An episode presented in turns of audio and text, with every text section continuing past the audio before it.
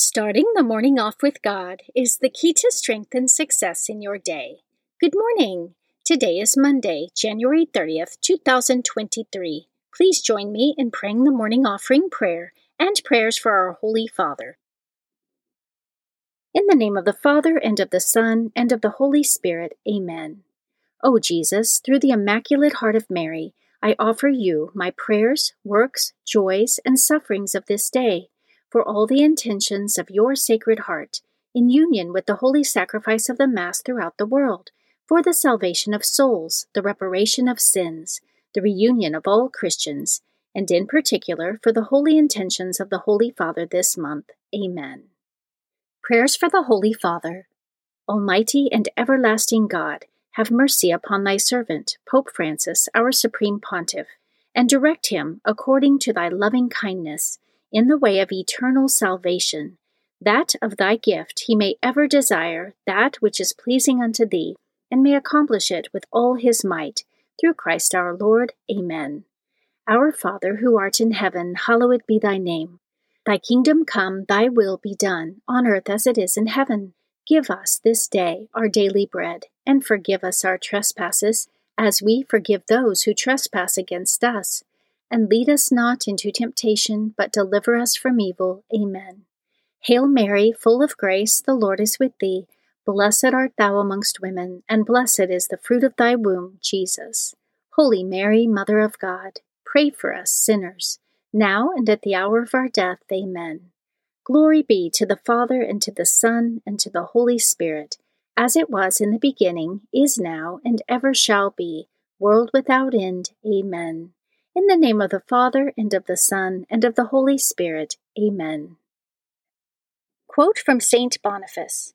In her voyage across the ocean of this world, the Church is like a great ship being pounded by the waves of life's different stresses. Our duty is not to abandon ship, but to keep her on course. Meditation of the Day, an excerpt from Trustful Surrender to Divine Providence, The Secret of Peace and Happiness, by Father Jean-Baptiste Saint Jure, S J, and Saint Claude de Colombier, S J, pages sixty to sixty-two. Practicing conformity to the will of God in death and the manner of it. We ought to carry our conformity to God's will to the point of accepting our death. That we shall die is a decree against which there is no appeal.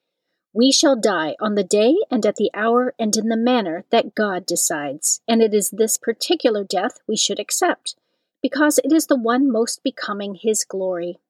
One day, when Saint Gertrude was climbing a hill, she slipped and fell down to the bottom. She was unhurt and began to climb up again, saying, "What great happiness it would have been for me, O Lord, if this fall had been the means of bringing me sooner to Thee." Her companions asked her if she was not afraid of dying without receiving the last sacraments. "I would certainly wish with all my heart to receive them in my last moments," she answered, "but I much prefer the will of God, for I am sure the best disposition for a good death is submission to His will. So I desire only the death by which He wishes me to come to Him, and I am confident that in whatever way I die, His mercy will not fail me." Even more, it is the teaching of great masters of the spiritual life that a person who, at the point of death, makes an act of perfect conformity to the will of God will be delivered not only from hell, but also from purgatory, even if he has committed all the sins in the world. The reason, says Saint Alphonsus, is that he who accepts death with perfect resignation acquires similar merit to that of a martyr who has voluntarily given his life for Christ. And even amid the greatest sufferings, he will die happily and joyfully. Scripture verse of the day. Rejoice always, pray constantly, give thanks in all circumstances, for this is the will of God in Christ Jesus for you. First Thessalonians chapter five, verses sixteen through eighteen. Saint of the Day. The saint of the day for January thirtieth is Saint Martina of Rome. Saint Martina of Rome died in two twenty-eight A D. She was born to a noble Roman family and orphaned at a young age. She was zealous in the practice of her faith, remained a virgin, and, in preparation for the Christian persecution sweeping the city, gave much of her inheritance to the poor. She was martyred under Roman Emperor Alexander Severus. According to the accounts of her martyrdom, she was discovered praying in a church and was arrested by Roman soldiers. She was ordered to pay homage to the pagan gods, which she refused. She was then cruelly tortured over several days. She was raked with iron hooks and scourged. And when a bright light enveloped her, some of her torturers were converted to the faith amid her fervent prayers. She was then taken to the temple of Diana to be forced to offer sacrifice, but at her presence the temple's demon left with a scream. They next tried to throw her to a lion. It showed no interest in her, and to burn her alive, but she would not catch fire. Finally, she was beheaded. And today, January thirtieth, is the feast day of Saint Martina of Rome. Readings for Holy Mass for Monday of the fourth week in Ordinary Time. A reading from the letter to the Hebrews, chapter eleven, verses thirty-two through forty. Brothers and sisters, what more shall I say? I have not time to tell of Gideon, Barak, Samson, Jephthah, of David and Samuel and the prophets, who by faith conquered kingdoms, did what was righteous, obtained the promises. They closed the mouths of lions, put out raging fires, escaped the devouring sword. Out of weakness they were made powerful, became strong in battle, and turned back foreign invaders. Women received back their dead through resurrection. Some were tortured and would not accept deliverance, in order to obtain a better resurrection. Others endured mockery, scourging, even chains and imprisonment. They were stoned, sawed in two, put to death at sword's point. They went about in skins of sheep or goats, needy, afflicted, tormented. They wandered about in deserts and on mountains, in caves and in crevices in the earth. Yet all these, though approved because of their faith, did not receive what had been promised. God had foreseen something better for us, so that, without us, they should not be made perfect. The Word of the Lord. Responsorial Psalm, Psalm thirty-one. Let your hearts take comfort, all who hope in the Lord. How great is the goodness, O Lord, which you have in store for those who fear you, and which, toward those who take refuge in you, you show in the sight of the children of men. Let your hearts take comfort, all who hope in the Lord. You hide them in the shelter of your presence, from the plottings of men. You screen them within your abode from the strife of tongues. Let your hearts take comfort, all who hope in the Lord. Blessed be the Lord, whose wondrous mercy he has shown me in a fortified city. Let your hearts take comfort, all who hope in the Lord. Once I said in my anguish, I am cut off from your sight. Yet you heard the sound of my pleading when I cried out to you. Let your hearts take comfort, all who hope in the Lord. Love the Lord, all you, his faithful ones. The Lord keeps those who are constant, but more than requites those who act proudly. Let your hearts take comfort, all who hope in the Lord. A reading from the Holy Gospel according to Mark, chapter five, verses one through twenty. Jesus and his disciples came to the other side of the sea, to the territory of the Gerasenes. When he got out of the boat, at once a man from the tombs, who had an unclean spirit, met him. The man had been dwelling among the tombs, and no one could restrain him any longer, even with a chain.